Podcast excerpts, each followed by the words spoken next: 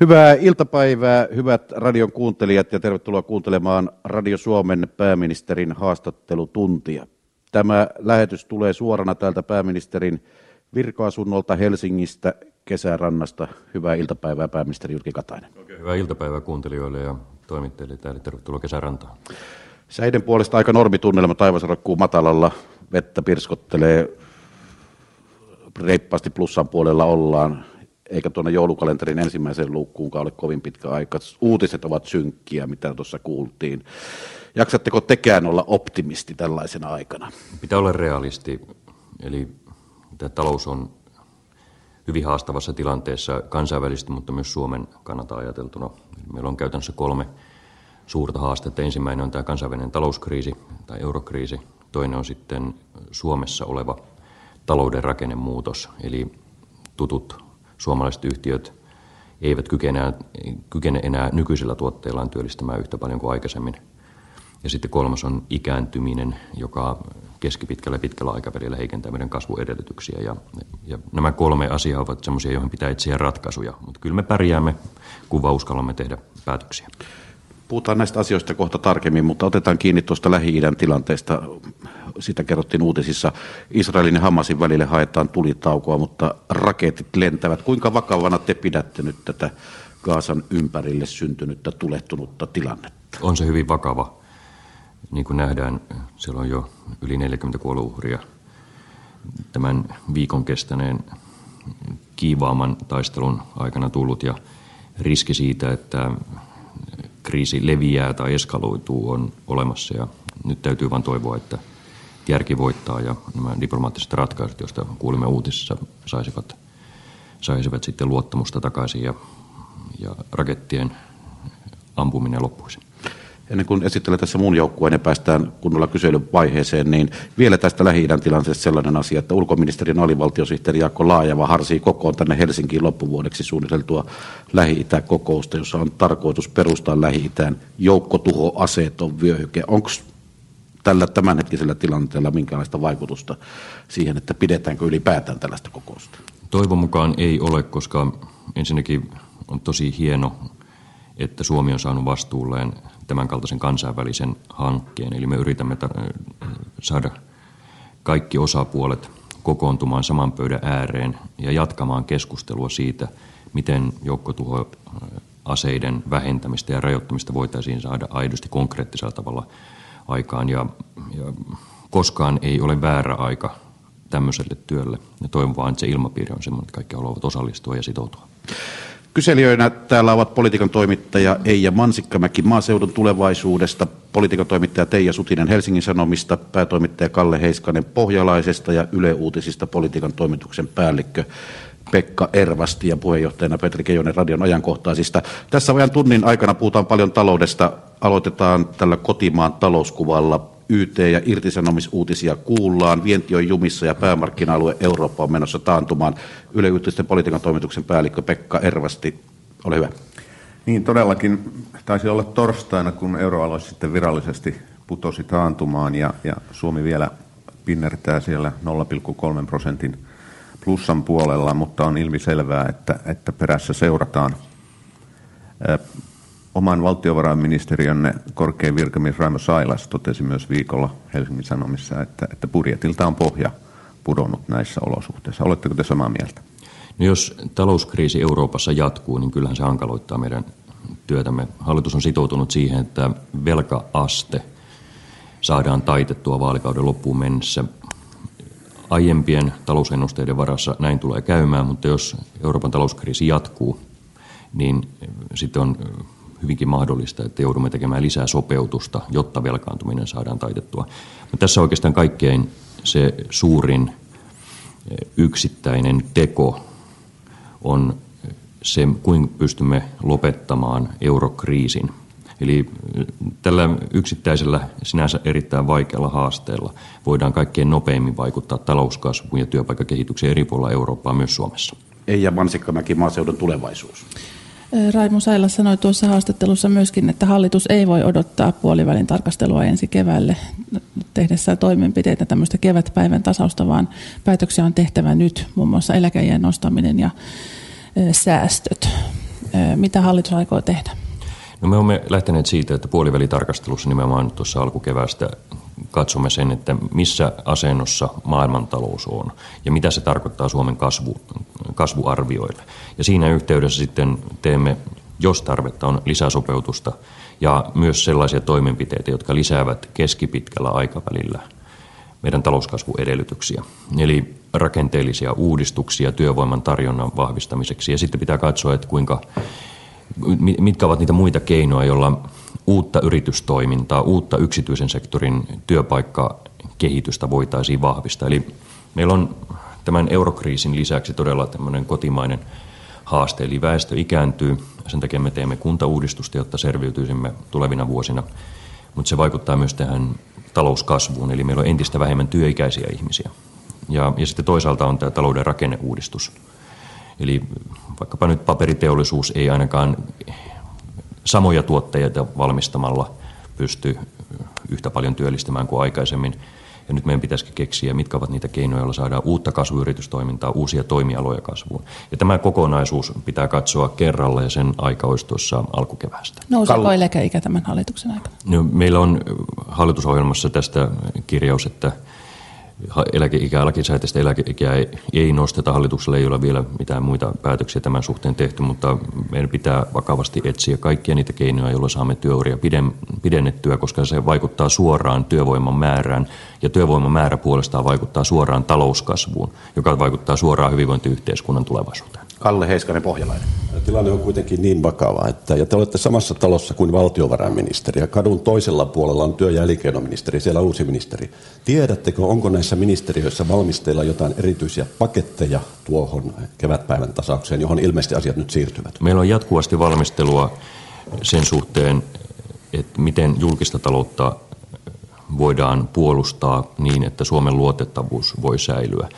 Ja, mutta mitään tämmöisiä, jos tarkoitatte tämmöisiä konkreettisia listoja, Joo, vaikkapa menojen leikkauksista tai verojen korotuksista, ja semmoista valmistelua ei tässä vaiheessa ole, mutta hallituksen johto, eli sekstetti, hallituspuolueiden puheenjohtajat käyvät nyt tässä ennen joulua hyvin huolellista arviota siitä, että miltä talouden koko kuva näyttää, mitä se tarkoittaisi meidän, meidän tulevaisuuden kannalta. Ja me teemme niin tämmöistä valmistelutyötä, eli että hallituksen johto saa parhaan mahdollisen tilannekuvan ja myös vähän kes- pidemmän aikavälin tilannekuvaa, jonka perusteella sitten voimme tehdä johtopäätöksiä. Toivon mukaan lisäleikkauksia ei tarvitse mennä, mutta jos velkaantuminen uhkaa tavoitteestamme huolimatta nousta, niin silloin niitä vaan pitää tehdä, koska Suomea ei saa jättää velkaantumiskierteen vangiksi. Mutta eikö tämä ole virheellinen linja tuo, että samalla suunnitellaan leikkauksia ja veronkiristyksiä, eikö pitäisi olla lisää tätä vaikka jopa niin sanottua kirottua elvytystä?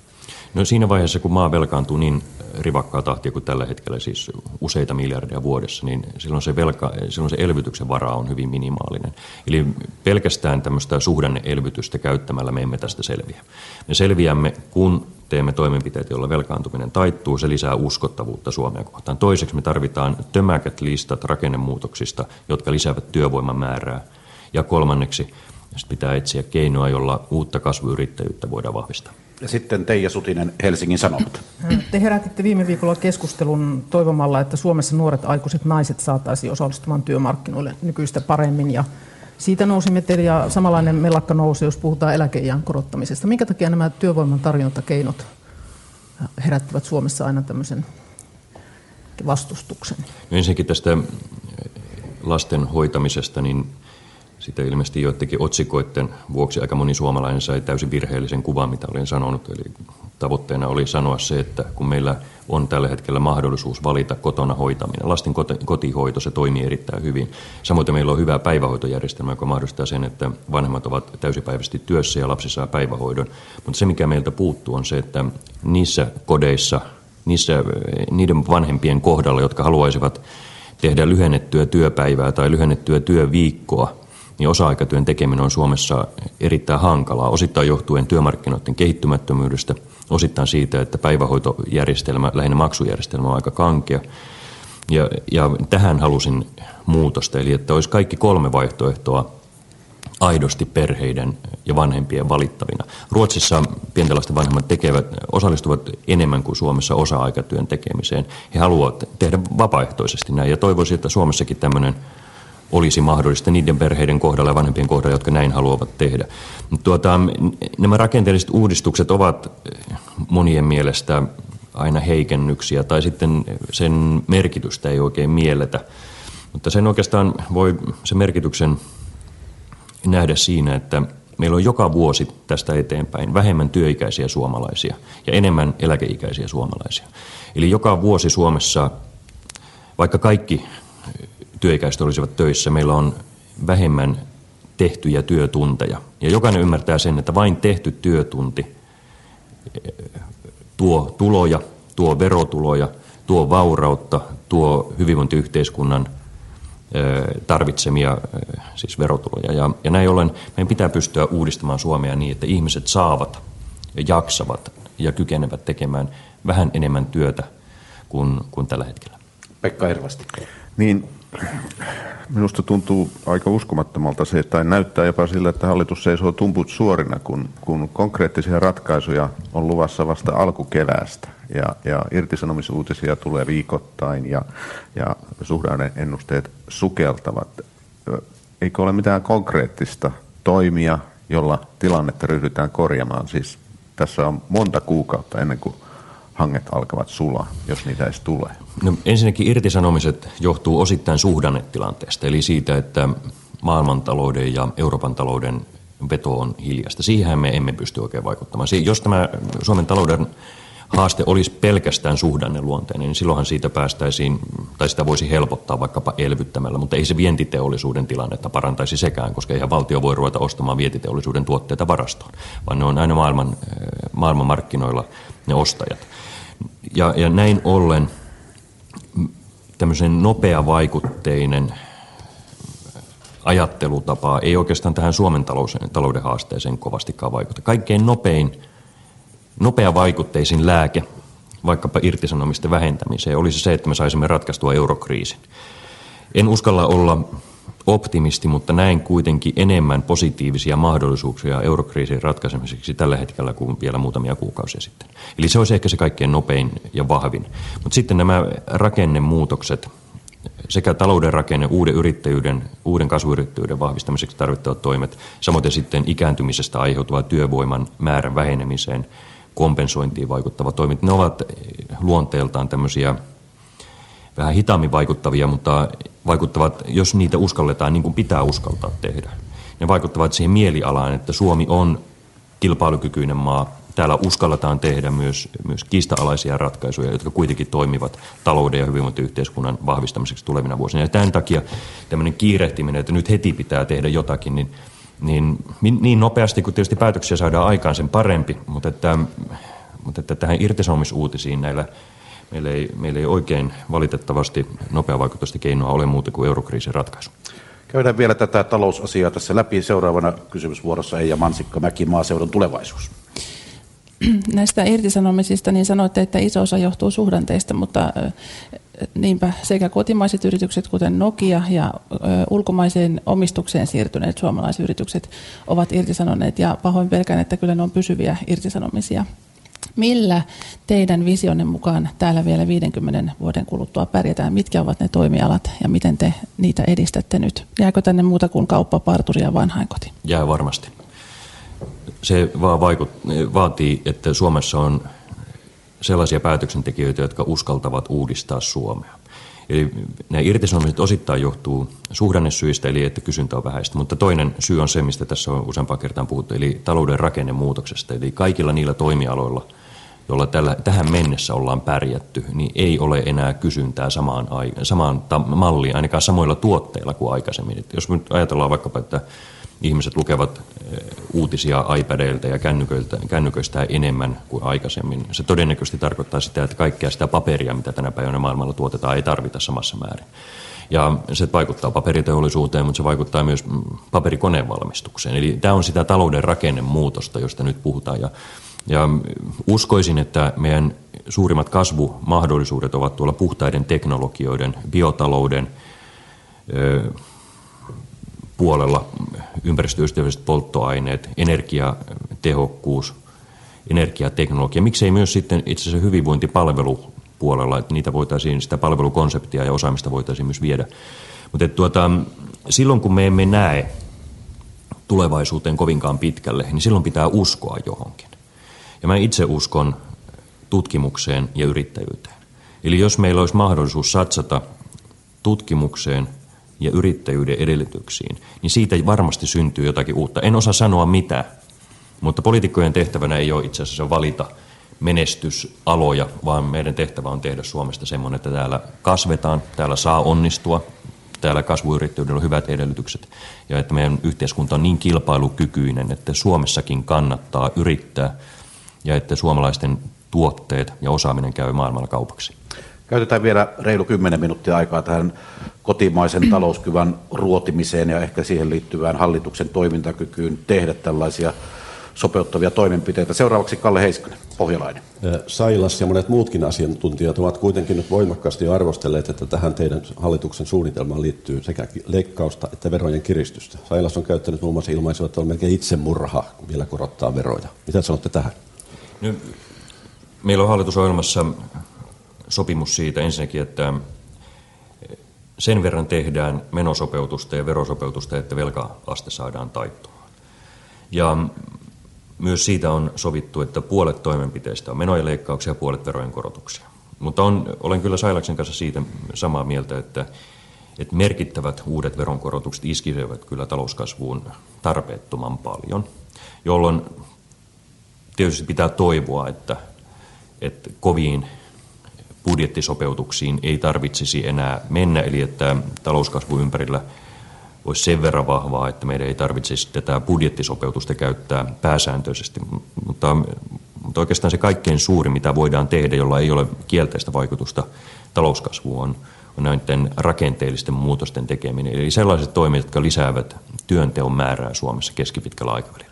Onko niin, että Sailaksen ääni ei enää kuulu ministeriössä, se kuuluu enää vain tuonne ulospäin? Ei, kyllä Sailaksen ääni kuuluu ministeriössä ja mä arvostan suuresti sitä, että Raimo Sailas kokeneena ihmisenä käy tätä julkista keskustelua, mutta kuvailin vain tuossa sen, että mikä on hallituksen tähän astiset päätökset. Jos jotakin muutetaan jossakin vaiheessa, niin se vaatii uudet päätökset, mutta tähän mennessä meillä on se periaate, että kun sopeutustoimia tehdään, niin puolet niistä on veroja ja puolet on menoja. Se voi, voiko, se muuttua? voiko se muuttua? En lähde sitä ennakoimaan. Meillä on hallitusohjelma, johon kaikki ovat sitoutuneet ja, ja näin, näin mennään. Teija. Monet pitävät keskusjärjestöjen vastuuta nyt poikkeuksellisen suurena, eli ilman maltillista palkkaratkaisua Suomen tämä kilpailukyky uhkaa heikentyä. Mitä toiveita teillä on ensi vuoden palkkaneuvottelujen suhteen? Siis suurin toive on se, että kun työnantajat ja työntekijät neuvottelevat palkoista, että se palkkaratkaisu olisi sellainen, joka johtaa työpaikkojen lisäämiseen, eikä ainakaan työpaikkojen vähenemiseen. Meidän täytyy katsoa eri toimialoilla, muun muassa kilpailijamaiden työkustannusten osuutta. Suomesta ei tule koskaan halpatuotantomaata, eikä, eikä näin ollen pystytä lähtemään siitä, että Suomen pitää olla työkustannuksiltaan halvin, mutta työkustannusten pitäisi noudattaa tuottavuuden kehitystä, jotta, jotta se olisi terveellä pohjalla. Ja näin ollen niin toivon vaan, että palkkaratkaisut ovat sellaisia, jotka lisäävät työllistämisen mahdollisuuksia. Jos sitten päädytään täysin päinvastaiseen ratkaisuun, niin siitähän tietysti aina palkansaaja ja, ja yhteiskunta kärsii. Ei ja Marsikkaväki. Aika paljon näissä kysymyksissä katsotaan tuonne Lahden taakse Ruotsiin. On puhuttu muun muassa palkkakehityksen kytkemisestä vientiyritysten tulokseen. Onko Suomessa nukuttu, kun siellä on kehitetty työelämää? Vaikuttaa sieltä samoin kuin tämä työurien pidentäminen molemmista päistä. Ruotsissa on tehty pitkään sitä työtä. Mikä, mikä sen estää Suomessa? Ei mikään estä.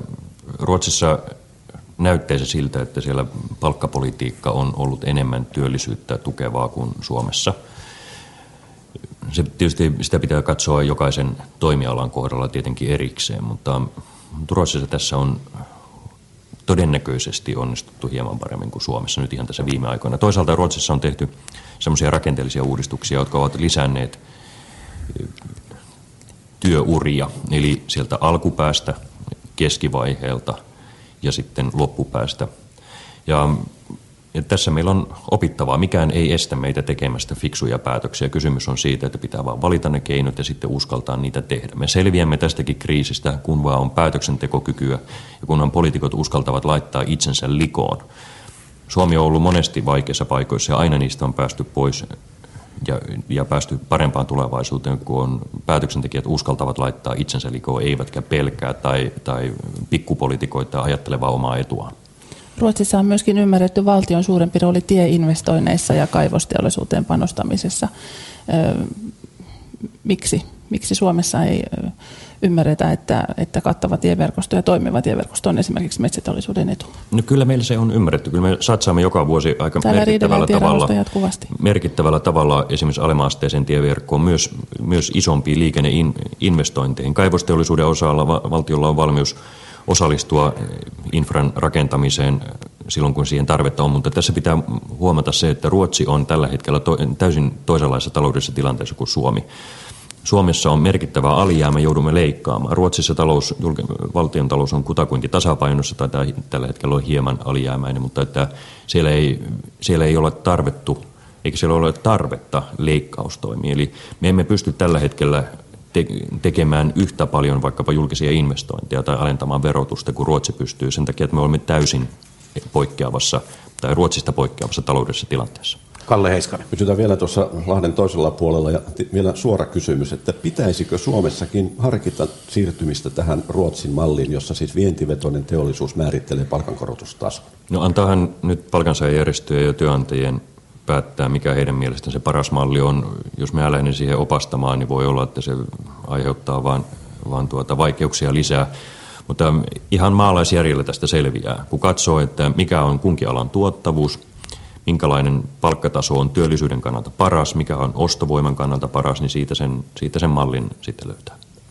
Ja sitten Pekka Ervasti. Niin, palaan tähän hallituksen toimintaan ja siihen on kerännyt näitä isku, iskusanoja pääministerin selvityksestä. Siellä on siis selvitellään, valmistellaan ja lopuksi tuli vielä uskotaan. Mutta jos oikein jotain konkretiaa ajatellaan, niin, niin miten esimerkiksi erilaisten valtioiden yhtiöiden myyminen, se tuo jonkun verran rahaa, strategisia omistuksia voidaan purkaa tai ainakin sellaisia, jotka ei siihen kuulu. Sitten toinen hanke, joka on hallituksen sisällä, tuntuu olevan jumissa, on pankkivero. Mitä näille kahdelle kuuluu? Meillä on hyvin pragmaattinen omistajaohjaus, politiikka. Eli on olemassa aloja, joilla on strategista merkitystä, sitten olemassa aloja, joilla ei ole strategista merkitystä. Ja tässä jälkimmäisessä korissa olevien yhtiöiden kohdalla me voimme vähentää omistusta silloin, silloin kun se katsotaan tarpeelliseksi. Sitten tietysti pitää katsoa, että mihin se rahaa käytetään. Jos ei mitään muuta keksitä, niin velan määrän vähentämisen. Toinen vaihtoehto on sitten se, että sillä voidaan tehdä jotakin satsata johonkin uuden luomiseen. Sitten tähän pankkiveroon, niin me päästään kyllä siinä varmasti ihan lähipäivinä maaliin. Tavoite on se, että meillä olisi mahdollisimman lähelle sen kaltainen toimintaympäristö kuin mitä Ruotsissa on, jottei sitten pankit sen vuoksi vähennä toimintojaan ja työpaikkojaan Suomesta. Onko juuri nyt joku konkreettinen valtioyhtiön myyntihanke vireillä? Semmoisia asioita ei voi julkisuudessa käsitellä silloin, kun, silloin, kun tuota, markkinoille tarjotaan jotakin yhtiötä, niin silloin, silloin täytyy olla hyvin pidättyväinen julkisessa kommentoinnissa. Hissun kissun. Teija Sutinen. Tässä on suunnitteilla paljon erilaisia elinkeinoelämään kohdistuvia veroja, niin kuin tämä mainittu pankkivero ja sitten ehkä windfall-vero, ehkä kaivosverokin ja rahoitusmarkkinaverokin on ollut vielä esillä. Että mitä, mitä te näistä kaikista yritystoimintaan ja elinkeinotoimintaan kohdistuvista veroista ajattelette?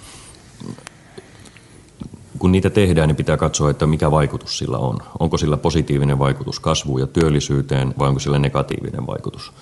Valtion pitää periä veroja, jotta saadaan palvelut tuotettua ja toisaalta velkaantuminen taitettua. Suomi on tässä suhteessa erilaisessa asemassa valitettavasti kuin Ruotsi. Eli menoja joudutaan leikkaamaan, joitakin veroja korottaa, mutta, mutta näihin uusiin elinkeinoelämän veroihin minusta pitää suhtautua hyvin käytännönläheisesti. Tietysti jokainen voi suhtautua myös ideologisesti niihin, mutta toivon mukaan se ideologia ei, ole, ei johda siihen, että ajatellaan, että, että tehdään vain uusia veroja ideologisista syistä, mutta ei ajatella sen seurauksia. Eli tuossa listassa on paljon semmoisia, joiden toteuttamismalli ratkaisee, onko siitä hyötyä vai haittaa, ja toisaalta sitten osa on semmoisia, joita, joita itse en koe, että sillä olisi mitään hyötyä, pikemminkin negatiivisia vaikutuksia työpaikkakehitykseen. Kohta mennään vähän laajemmille vesille katsomaan tätä talouskuvaa tuolta Euroopan näkökulmasta, mutta vielä tällä kotimaan asioissa. Kalle Heiskanen. Ja sitten nyt viimeisimpänä tulevat nämä tiemiljardit. Oletteko te mukana siinä repimässä ja polttamassa sitä suunnitelmaa? Onko semmoinen muistio edes olemassa? No minulle semmoista, ei, semmoista muistiota, missä, missä hallitus olisi tehnyt päätöksiä, semmoista ei yksinkertaisesti ole. Me olemme tehneet päätökset niistä teistä ja, ja ratahankkeista, joita tullaan toteuttamaan siltä osin, kun kustannusarviot eivät pidä paikkaansa, eli että hallitus joutuu arvioimaan, mistä rahaa uusiin hankkeisiin, niin sitten me käymme, käymme tuossa kehysriihessä tätä seurantaa myös läpi. Tämä on aina valitettavasti viime vuosien aikana ollut todella suuri ongelma, että me sitoudumme tiettyihin hankkeisiin ja sitten vuoden päästä huomataankin, että hankkeet on alibudjetoitu. Se kustannusarvio ei pidäkään paikkaansa. Ja sen voi jotenkin ymmärtää silloin, kun inflaatio laukkaa kovasti, mutta tällä hetkellä, kun inflaatiota ei ole, niin kustannusten ylitykset eivät voi olla perusteltuja. Eli meidän pitää vain katsoa, että jos lisää rahaa tarvitaan, että mistä se otetaan, mistä se leikataan, vai että tarvitaanko pidempää aikajännettä hankkeiden toteuttamiselle. Pekka Irvasti. Viikolla hallitus sai ulos kuntauudistuksen ja, ja jonkinnäköisen linjauksen myös ö, tähän sote-uudistukseen, sosiaali- ja terveyspalvelujen uudistushankkeeseen. Ö, aikataulua on jonkun verran kritisoitu. Siinä on annettu kunnille vuosi aikaa miettiä, kenen kanssa lähtevät miettimään. Mutta mä kysyisin tästä sote-linjauksesta, joka edelleenkin jäi vähän tämmöiselle lukiolaisaineen tasolle, ei konkretia paljon ollut. Miten kuntapäättäjät voi antaa lausunnon asiasta, joka ei näytä olevan selvä edes hallitukselle? Mitä se sotelinjaus oikein tarkoittaa? Pystyttekö te sen kiteyttämään? No se oikeastaan tarkoittaa sitä, että pitää olla väestöpohja riittävän laaja, jotta sosiaalipalvelut ja terveyspalvelut voitaisiin tuottaa yhdessä. Tämä tietysti tarkoittaa sitä, että osa terveyspalveluista, esimerkiksi vaativa erikoissairaanhoito, siihen tuskin yksikään kunta yksin pystyy, mutta se vaatii sitten yhteistyöjärjestelyä. Kyllä mä uskon, että kuntapäättäjät näiden linjausten perusteella pystyvät tekemään omia, omia näköaloja. Tätä ei kannata tehdä turhan vaikeaksi.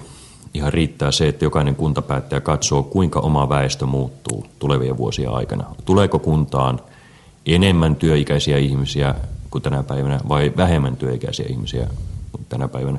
Ja oikea vastaus on, että valitettavasti joka ikisessä suomalaisessa kunnassa työikäisiä ihmisiä, jotka siis maksavat palkastaan veroa, on vähemmän kuin edellisenä vuonna. Ja se vaikuttaa kyllä siihen, että kuntien kyky tehdä palveluja on entistä haasteellisempaa ja sen takia me tarvitaan näitä laajempia harteita, turvallisempia kuntia, jotka, jotka pystyvät sitten palveluja tuottamaan? No, ovat sellaisia kysymyksiä, että nämä varmasti ovat tässä pääministerin haastattelutunnilla aiheena vuodesta toiseen tässä varmasti koko hallituskauden ajan, että niitä voidaan käsitellä aina vähän väliä, mutta mennään nyt eteenpäin sellaiseen ajankohtaiseen asiaan, nimittäin ensi viikko tuo eteen myös EU-talouspohdintoja. Ensin valtiovarainministerit pohtivat tiistaina toimia Kreikan suhteen ja loppuviikolla ylimääräisessä EU-huippukokouksessa päätetään unionin seuraavien viiden vuoden budjettiraamista. Otetaan ensin tämä Kreikka. Kalle Heiskanen, pohjalainen, lähtee tästä menemään. Niin, pääministeri, onko se todella Kreikka vai onko se Espanja, joka on nyt se tikittävä aikapommi, joka voi sitten siellä laueta ja levittää aikamoista tuhoa tähän yli Euroopan? No, euroalueen vakauden kannalta ylivoimaisesti tärkein maa on Espanja. Mutta en sanoisi, että Espanja on tikittävä aikapommi, koska Espanja on tehnyt hyvin paljon sopeutustoimia ja toisaalta se on tehnyt uudistuksia, jotka parantaa Espanjan valtion kilpailukykyä ja, tai espanjalaisten yritysten kilpailukykyä. Ja tähän itse asiassa liittyy myös suurin mahdollisuus. Eli kun Espanja on tehnyt sopeutustoimia eh, ihan uskottavalla tavalla, kun Euroopan keskuspankki on tehnyt omat linjauksensa tukea jälkimarkkinaostoin heikossa kunnossa olevan talouden tai, tai valtion toimintaa. Ja sitten tämä kolmas asia, joka on nyt työn alla, on se, että mikä on se elementti, jolla EU pystyy alleviivaamaan, että vaikkapa Espanja pysyy markkinoilla. Eli että se ei kaadu meidän toisten avustettavaksi. Niin kun tähän viimeiseen kohtaan löydetään ratkaisu, mä uskon, että se voisi rauhoittaa Euroopan taloustilannetta merkittävällä tavalla. Eli kaikkein tärkein fokus on nyt todella se, että, että me pystymme rauhoittamaan taloustilannetta ja Espanja siinä on se kaikkein olennaisin mahdollisuus. Teija Sutinen, Helsingin Sanomat. Jos tikittävästä aikapommista puhutaan, niin millä mielellä te olette seuranneet tätä ääriliikkeiden nousua Kreikassa? Miten vakava uhka se on koko on se, Euroopan? va- on se vakava uhka. Me emme tietysti pysty tietämään, mihin kaikkeen se mahdollisesti voisi johtaa, mutta kun te- tuntee vähän Kreikan historiaa, niin tämmöisten ääriliikkeiden olemassaolohan on ollut siellä totta ihan, ihan vuosikymmenten ajan. Ja nyt tämä kansalaisten ymmärrettävä, ymmärrettävä niin kuin toivon puute johtaa sitten vielä, vielä ehkä tämmöiseen lisääntyvään ääriliikehdintään. Kyllä mä olen huolissani tästä kehityksestä. Pitäisikö sille tehdä nyt sitten jotain liittyen just tähän Kreikan velkojen leikkaamiseen tai lisäaikaan? No, valtiovarain, vara- valtiovarainministeri tiistaina euroryhmässä etsivät ratkaisua tähän. Ja todennäköisesti yksi vaihtoehto voisi olla lainaajan pidennys, mutta siitä, ei voida lähteä, että Kreikalle myönnetään lisää lainaa tai että, että jäsenmaiden kahdenvälisiä velkoja leikattaisiin, mutta lisää aika talousohjelman toteuttamiselle ja lainan takaisinmaksulle voisi olla yksi keino. Mutta siellä nyt etsitään, siellä on koko joukko erilaisia ajatuksia, mitä voitaisiin tehdä, jotta se talousohjelma, johon Kreikka on sitoutunut, voisi olla uskottava ja se julkisen velan osuus saataisiin kestävälle tasolle. Kuuntelette Radio Suomen pääministerin haastattelutuntia. Tämä lähetys tulee suorana lähetyksellä täältä pääministerin virka-asunnosta kesärannasta ja puhutaan tällä hetkellä näistä Euroopan asioista. Ja kyselijöinä täällä ovat Teija Sutinen Helsingin Sanomista, politiikan toimittaja, päätoimittaja Kalle Heiskanen Pohjalaisesta ja Yle Uutisista politiikan toimituksen päällikkö Pekka Ervasti. Ja Eija Mansikkamäki kysyy. Tosiaan EU-johtajat ensi viikon ylimääräisessä huippukokouksessa on tarkoitus päättää myöskin tulevasta, tulevista budjeteista. Siellä on komission pohjaesityksessä esitetty leikkauksia ja neuvoston puheenjohtaja Van Rompuy vielä suurempia leikkauksia ja myöskin Suomi on ajamassa leikkauksia. Ja nyt kun tiedetään, että suuri osa näistä EU-rahoista palaa Suomeenkin maatalouteen ja maaseutuun, mitä Suomi on tuolta kokouksesta hakemassa? Onko tavoitteena säilyttää nykyiset tukitasot? Komission esitys kasvattaisi EUn budjettia aika merkittävästi ja me taas haluaisimme, niin kuin muut nettomaksajat, että pitäydyttäisiin lähellä nykyistä budjettisummaa, eli me esitämme leikkauksia siihen komission kasvatettuun budjettiin. Maatalouden osalta Suomella on todella paljon vartioitavaa, eli me haluaisimme säilyttää mahdollisimman lähellä nykyistä olevat tukitasot ja erityisesti täällä maatalouden kehittämisen puolella me haluaisimme pärjätä, koska se on Suomen maatalouden omavaraisen elintarviketuotannon kannalta todella tärkeää. Eli tässä on, ensimmäinen tavoite on se, että me saisimme pienennettyä tätä EUn budjettia tästä komission kasvattava, kasvattavasta esityksestä, koska mitä enemmän saamme sitä pienennettyä lähemmäs nykytasoa, niin sitä vähemmän Suomen pitää maksaa. Ja sitten toiseksi sisältöpuolella on tämä maatalouden ja, ja sitten myös itse asiassa harva-asuttujen alueiden aluekehitysmäärärahat on sitten sisältöpuolella meillä prioriteettina. Kalle Heiskanen. Ja Miten tiukalle Suomi voi tässä tilanteessa mennä? Riittääkö rotia esimerkiksi vaatia vaikka jäsenmaksualennusta? No se on ehkä se viimeisin, mihin kannattaa lähteä, koska nyt kannattaa kaikki paukut pistää siihen, että me saamme sitä koko budjetti, budjetin kokonaismäärää vähemmäksi. Ja sitten jos siinä ei riittävästi onnistuta, niin sitten pitää katsoa muita keinoja. Mutta tämä on varmasti semmoinen neuvottelukierros, missä silloin jos kaikki ovat tasaisesti pettyneitä, niin silloin on mennyt hyvin. Eli, eli en usko, että suuria voittajia tulee, mutta tässä kannattaa pitää se kokonaisuus mielessä. Eli, eli nyt komissio on siis esittänyt budjetin kasvattamista. Me emme haluaisi sitä kasvattaa yhtä paljon kuin komissio, eli haluamme, että se kokonaisbudjettimäärä komissioesityksestä pienenee. Ja sitten on nämä sisältökysymykset, että mahdollisimman hyvä neuvottelutulos maatalouden osalta ja harva-asuttujen alueiden aluepoliittisten päätösten osalta. Jokainen maa vääntää ja neuvottelee ja yrittää löytää yhteisymmärrystä, mutta jos, tuota, katsotaan kyllä tämä todella iso haaste on. Meillä on varattu torstaista sunnuntaihin asti aikaa neuvotella. Et siellä varmaan taas yöllä istutaan ja jää nähtäväksi, kuinka monta yötä istutaan. Ymmärrättekö muuten ollenkaan sitä, että Tanska hakee näitä jäsenmaksuhelpotuksia? No kyllä mä tavallaan sen ymmärrän. Tuota, nyt pitäisi vain keskittyä meidän kaikkien nettomaksien siihen, että yritetään saada tämä budjetti mahdollisimman alhaiselle tasolle. Et meidän pitää ymmärtää suomalaisina se, että, että maksupalautus, että jos budjettia ei saada pienennettyä nykyistä ja sitten hakisimme maksupalautusta, niin siitä huolimatta suomalaiset joutuisivat maksamaan EU-budjettiin enemmän kuin siinä tapauksessa, että sitä budjettia saadaan alaspäin. Eli maksupalautus on, on tämmöinen instrumentti rajata omia maksuosuuksia, mutta, mutta kaikkein tehokkain tapa rajata sitä on se, että saadaan budjettia pienemmäksi. Eija Mansikkamäki. Te sanoitte kokoomuksen vaaliristeilyllä jotain sinne päin, että koko Suomen asuttuna pitäminen on vanhan aikaista. Mitä se tarkoittaa?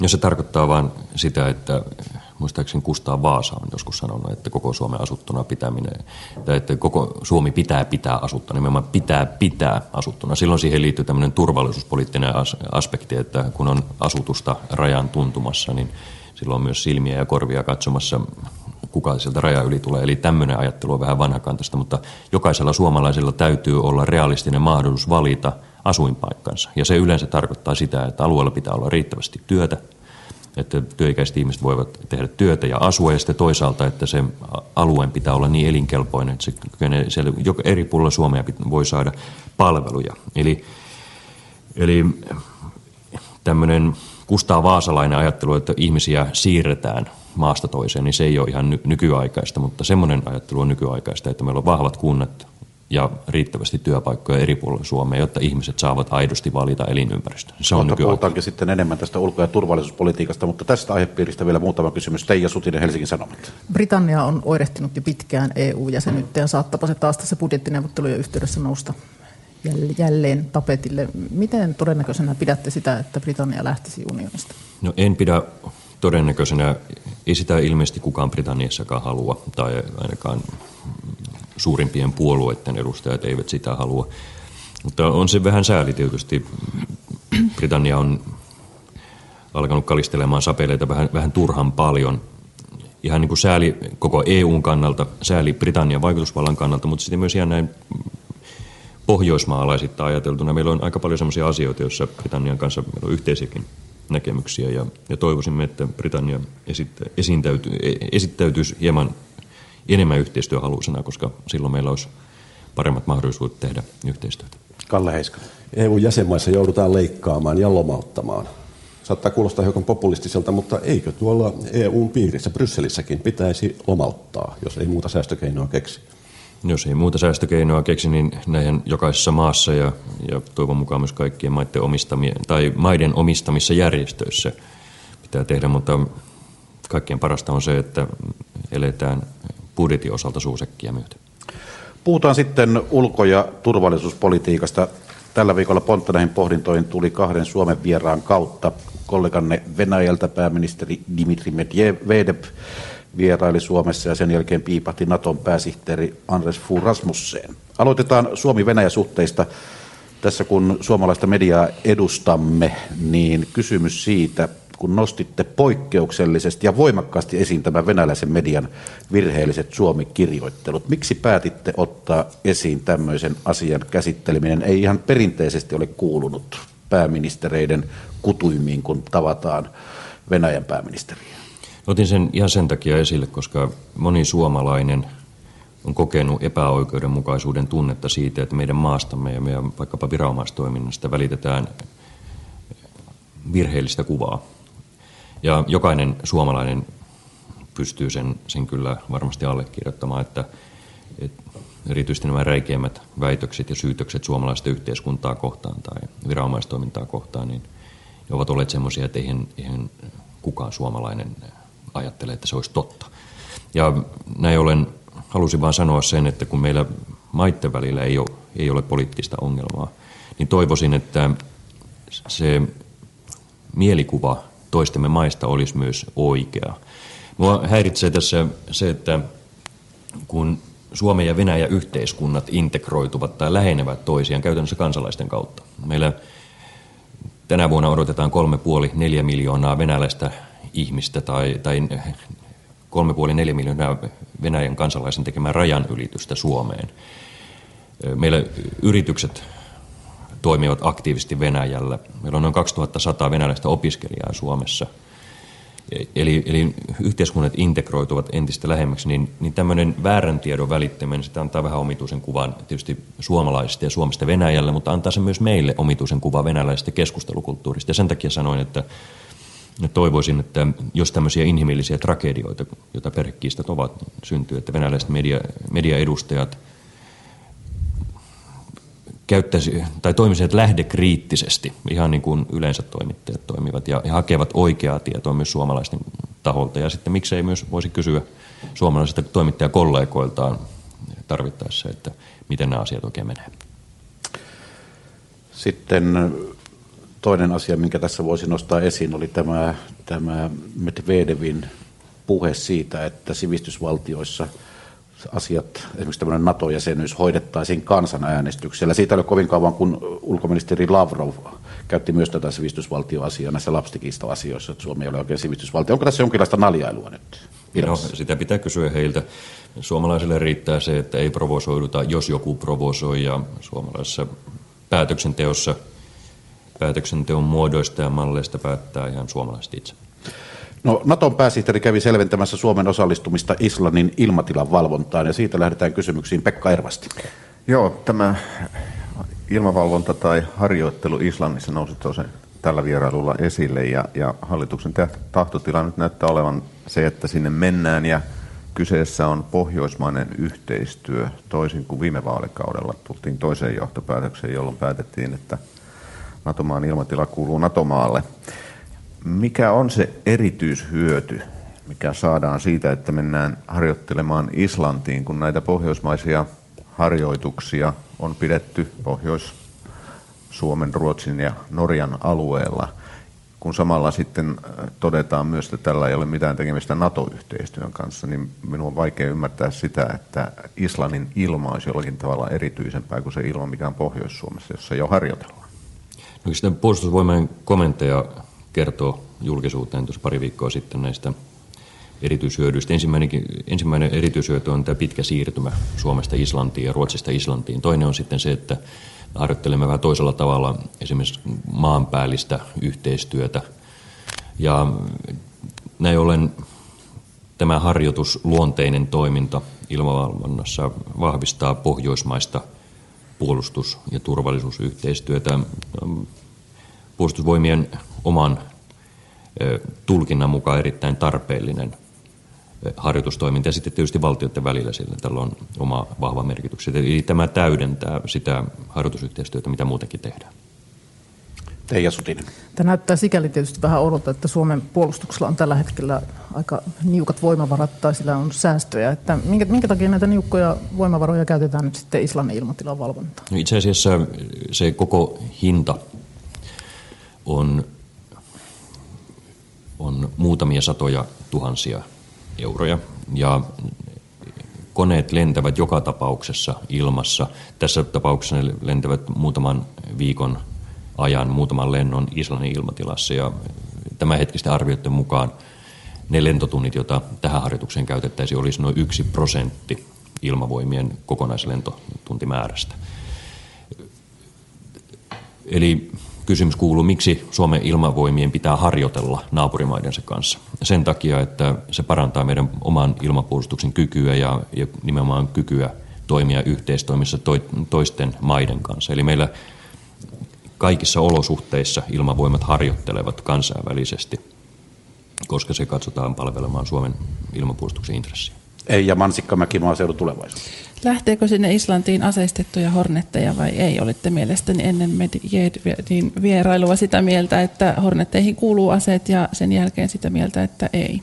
Niin se johtui siitä, että Natossa on tehty alustava arvio, eli että Suomi ja Ruotsi eivät osallistu tunnistelentoihin tunnistelentojen kohdalla suomalaisilla on aina tapana pitää kone aseistettuna, mutta nyt kun tämä ei enää Naton arvion mukaan menisi näin, vaan että Suomi ja Ruotsi osallistuisi tämmöiseen harjoitustoimintaan vertautuvaan toimintaan, silloin aseistus ei, ei ole perusteltua. Mä uskoisin erittäin vahvasti, että meidän koneet eivät ole aseistettuja, mutta siitä pitää nyt keskustella vielä – vielä ilmavoimien ja puolustusvoimien kanssa, kuinka he sen asian näkee, mutta että itse asiassa tähän harjoitustoimintaan liittyen niin meillä ei yleensä koneet ole aseistettuja. Kalle Heiskanen, pohjalainen. Noin tavallisesta kansalaisesta kuulostaa kyllä aika hassulta, että sitten sinne ei mennäkään tekemään tunnistelentoja, vaan siellä käydään vain harjoittelemassa.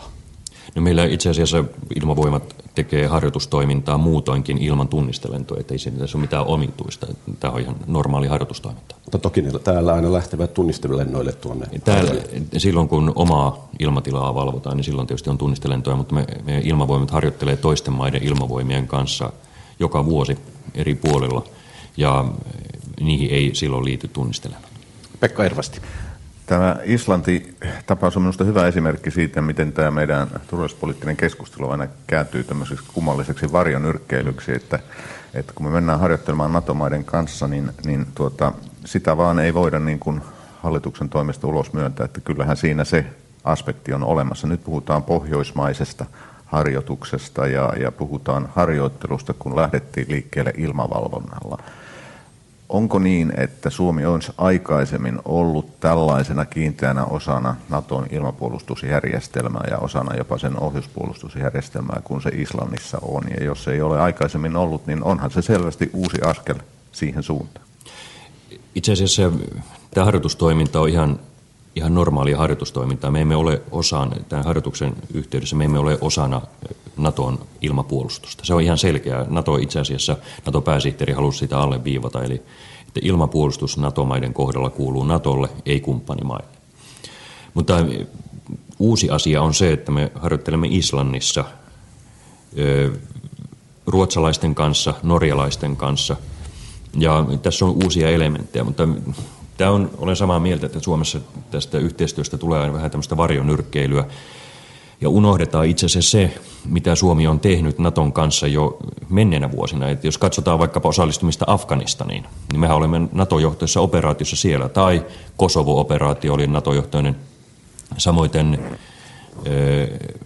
Bosnia-Herzegovinassa oleva operaatio oli NATO-johtoinen. Eli Suomi on jo takavuosina omasta vapaasta tahdostaan osallistunut – erittäin tiiviiseen yhteistyöhön, ei NATO-maiden kanssa ja NATO-maiden kanssa. Ja tämä on ollut kriisihallintaa, se on vahvistanut meidän omaa puolustuskykyä ja vahvistanut kansainvälistä eh, yhteistoimintakykyä.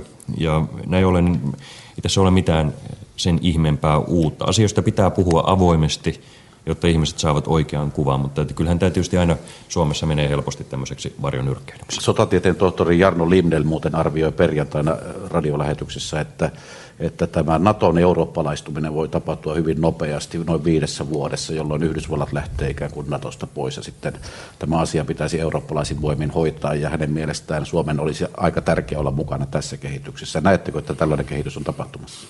Sitä me, en usko, että Yhdysvallat, Yhdysvallat lähtee Natosta pois, mutta Yhdysvalloilla ei varmastikaan ole samanlaista intressiä tulevina vuosina osallistua yhtä vahvasti Euroopan turvallisuuden vahvistamiseen kuin takavuosina. Ja tietysti jos me olisi amerikkalainen veronmaksaja, niin kysyisin, kysyisin, että miksei eurooppalaiset maat itse hoida omaa turvallisuutta, miksi meidän pitää sitä vielä eh, vaalia. Uskon, että Yhdysvallat haluaa olla Euroopassa myös tulevina vuosina, mutta varmasti se, se painopiste – voisi olla siirtymässä eurooppalaisten omille harteille enemmän, joka, mikä minusta on hyvin, hyvin luontevaa. Toisaalta tekee... uudenlaisen tällaisen sävyn tähän suomalaisen NATO-keskusteluun, jos ei se sitä Amerikka-peikkoa olisi, kun nyt siellä on kaksi peikkoa, NATO-peikkoa ja Amerikka-peikkoa. No, Yhdysvallat kyllä säilyy Natossa vahvana vaikuttajana tulevinakin vuosina, että Meillä ei tämän hallituskauden aikana valmistella NATO-jäsenyyden hakemista, mutta toivoisin, että se keskustelu siitä huolimatta pysyisi esillä, jotta ihmiset tietävät, mikä NATO on, mikä Suomen tahtotila kansainvälisessä turvallisuusyhteistyössä on, minkälaisia vaihtoehtoja siinä, siinä meidän kannalta on. Teija Sutin. Olisin vielä palannut näihin Islannin koneisiin. Kun te sanotte, että te uskotte, uskotte, että ne ei ole aseistettuja, niin onko ne vai eikö ne ole, koska tällä tuntuu olevan merkitystä jollekin hallituspuolueelle? Kyllä vain, siis me en sataprosenttisesti osaa sanoa, miten se menee, mutta kun Naton Saako niitä aseita niistä koneista edes pois? yksi vaihtoehto on se, että, että niissä ei ole ammuksia, mutta tuota, kun Naton pääsihteeri vieraili täällä, niin hän totesi, että he ovat alustavasti päätyneet ajatukseen, joka tuntuu olevan heillä hyvin vahva periaate, että suomalaiset ja ruotsalaiset koneet eivät osallistu tunnistelentoihin, jotka muutenkin olisivat hyvin epätodennäköisiä. Ja, ja tästä seuraisi se, että normaali harjoitustoiminnassa meillä koneet eivät olisi aseistettuja tai ainakaan ammuksilla varustettuja. Tätä ennen meillä oli sellainen käsitys, että Natossakin pohditaan sitä, että voisiko Suomi ja Ruotsi osallistua myös tunnistelentoihin. Ja Suomen hallitus päätyi silloin, että, että mikäli tämmöinen on mahdollista, niin me voimme osallistua myös tunnistelentoihin. Ja tämä aseistus meille yleensä liittyy siihen, että jos suomalainen pilotti on ilmassa tunnistamassa vierasta lentokonetta, niin sille kone, suomalainen konekin on aseistettu. Mutta että kun tämä nyt näyttäisi Naton puolelta olevan toisinpäin, eli että Norja itse osallistuu tunnistelentoihin ja Suomi ja Ruotsi osallistuu, ei osallistu, niin silloin tämä aseistus todennäköisesti ratkeaa tämän periaatteen mukaisesti. Pekka Ervasti. Suomi määrittelee suhteensa NATOon taas tarkemmin kun puolustuspoliittinen selonteko valmistuu, ja se on nähtävästi ihan loppusuoralla. Että, että mulla on kaksosainen kysymys. Milloin se selonteko valmistuu hallituksen puolesta, ja, ja tuleeko tähän määritelmään Suomen NATO-suhteesta jonkinnäköistä säätöä? Nythän siellä todetaan todella, että Suomi ei, tai se on hallitusohjelman määritelmä, Suomi ei valmistele jäsenyyden hakemista. Tämä peruslinjaus on nimenomaan näin, eli siinä Suomen NATO-suhteessa ei mitään uutta yllättävää ole tulossa – Toivon mukaan selonteko saataisiin valmiiksi tämän kuun lopussa, viimeistään joulukuun alkupuolella, että saataisiin eduskuntaan nopeasti. Puhutaan lopuksi vielä talvivaarasta. Siellä on akuutti ympäristölle vahingollinen tilanne. No, tällä hetkellä vähän niin kuin rauhoittumaan päin ainakin julkisuudessa. Mutta minkälainen lommo koko kaivosteollisuudelle tuli talvivaaran ongelmista? Ei ja Mansikkanen. Ah, Kalle Heiskanen.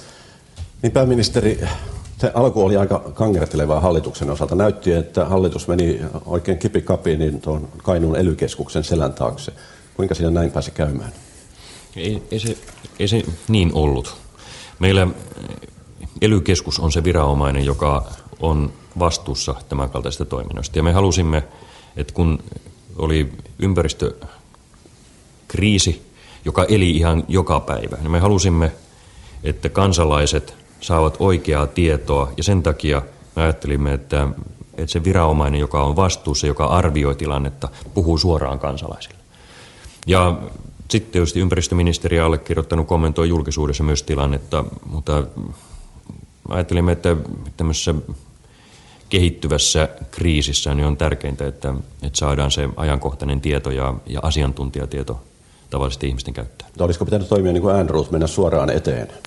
No nyt me ollaan oltu, minä olen ollut useampaan kertaan, ympäristöministeriö on ollut useampaan kertaan, mikäli, mikä ettei, mutta ei se tätä tilannetta miksikään olisi muuttanut.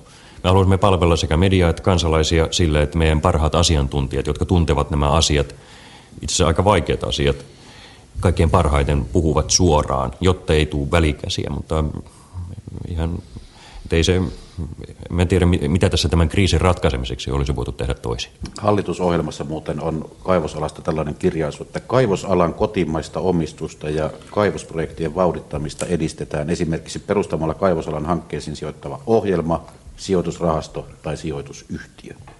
Onko jotain tällaista tapahtunut? No, teollisuussijoituksen kautta valtio on valmis osallistumaan kaivosalan kehittämiseen, eli käytännössä siinä alkuvaiheessa vauhdittamaan kaivostoiminnan syntymistä. Mä uskon edelleenkin, että Suomella on mahdollisuus olla maailman ympäristöystävällisin kaivostoiminnan kasvava maa. Mä haluan uskoa tähän sen takia, että, että se olisi suuret mahdollisuudet työpaikoille – hyvinvointiyhteiskunnan rahoituspohjan vahvistamiselle, mutta että ympäristönormitus täytyy olla tiukka, jotta ei näitä vahinkoja pääse sattumaan. Sitten toinen on se, että mä uskon, että se teknologia, jota kehitetään ympäristöystävällisen kaivostoiminnan kehittymiseksi, voisi itsessään olla merkittävä vientituote Suomesta. Eli sen ohella, että me louhimme mineraaleja ja jalostamme metalleja tai mineraaleja Suomessa, se tuo jo työpaikkoja, mutta siihen vihreään kaivostoimintaan tehty teknologia itsessään voisi olla toinen kasvaa ala. Ja, ja toivon, että näin tehdään. Mä olen erittäin tyytyväinen siihen, että nyt kaikille olemassa oleville kaivoksille tehdään stressitestit, jotta voidaan arvioida myös kaikki mahdottomat kriisit. Tätä lähetystä on jäljellä kaksi ja puoli minuuttia. Otetaan tähän loppuun tällainen oikeastaan niin viikon mielenosoituskysymys. Nimittäin tällä viikolla tuottajat tempaisivat niin, että jakoivat lihaa tuottajahintaan ja jonot olivat aikamoiset. Eija Mansikkamäki maaseudun tulevaisuus. Näettekö te, herra pääministeri, mitään epäsuhtaa siinä, että sianlihan tuottaja saa lihakilosta puolitoista euroa ja kauppa myy sitä kahdeksalla eurolla? Näin. Minusta itse asiassa viljelijöiden tämä viikon mielenosoitus oli yksi parhaista mielenosoituksista, mitä nyt vähän aikaan tulee mieleen. Se pisti jokaisen suomalaisen miettimään, että mitä on mahdollista, että tämä ja tämä liha tai tämä ja tämä tuote maksaa näin vähän. Että mihin, mihin se muu menee. No kyllä me ymmärretään että tietysti, teollisuudessa on prosesseja, teollisuus tarvitsee oma osuutensa, kaupassa on, kaupalla on oma osuutensa ja, ja näin. Mutta kyllä meillä tässä, tässä erityisesti ehkä tuottaja teollisuusakselilla ainakin joidenkin tuotteiden kohdalla, erityisesti ehkä sianlihan kohdalla, on, on kyllä uudelleen arvioimisen paikka. Että, että kyllä maatalouden pitää olla kannattavaa, jotta Suomi voi olla omavarainen, riittävä omavarainen ja kasvavan puhtaan suomalaisen ruoan kotimaa myös jatkossa. Miten se varmistetaan, kun tällä hetkellä on kustannuskriisi tiloilla niin, ettei ole varaa korjata rehua pellolta? No, tai... Oikeastaan meillä on tällä hetkellä selvitys menossa teollisuuden ja, ja tuottajien tästä suhteesta, eli että onko hinnan muodostus riittävän avointa. Ja sen mukaan, kunhan siitä saadaan sitten päätökset tai arviot aikaisin, niin katsotaan, miten siihen voidaan puuttua. Mutta kyllä tämä toimenpiteitä vaatii. Kiitoksia pääministeri Jyrki Katainen ja hyvää rauhallista sunnuntaipäivän jatkoa. Teillä on tässä Kiitoksia. hetki aikaa vielä hengähtää ennen kuin alkaa sitten tuo loppuviikon EU-rypistys Brysselissä. Että siellä sitten menee ilmeisesti sunnuntaihin saakka, jos liikseen. Mahdollisesti on, pitää yrittää nukkua varastoon. Hyvä. Tämä pääministerin haastattelutunti päättyy tähän. Me palaamme tänne sitten varmasti joskus joulukuussa, kun kalenterista löytyy aika, niin kuulemaan sitä, että mitä esimerkiksi siellä Brysselissä on tapahtunut ja mitä muuta tässä maassa on siihen mennessä tapahtunut. Kiitoksia myös kuuntelijoille. Suora lähetys täältä kesärannasta päättyy tähän. Kello 15 aikamerkkiä uutiset.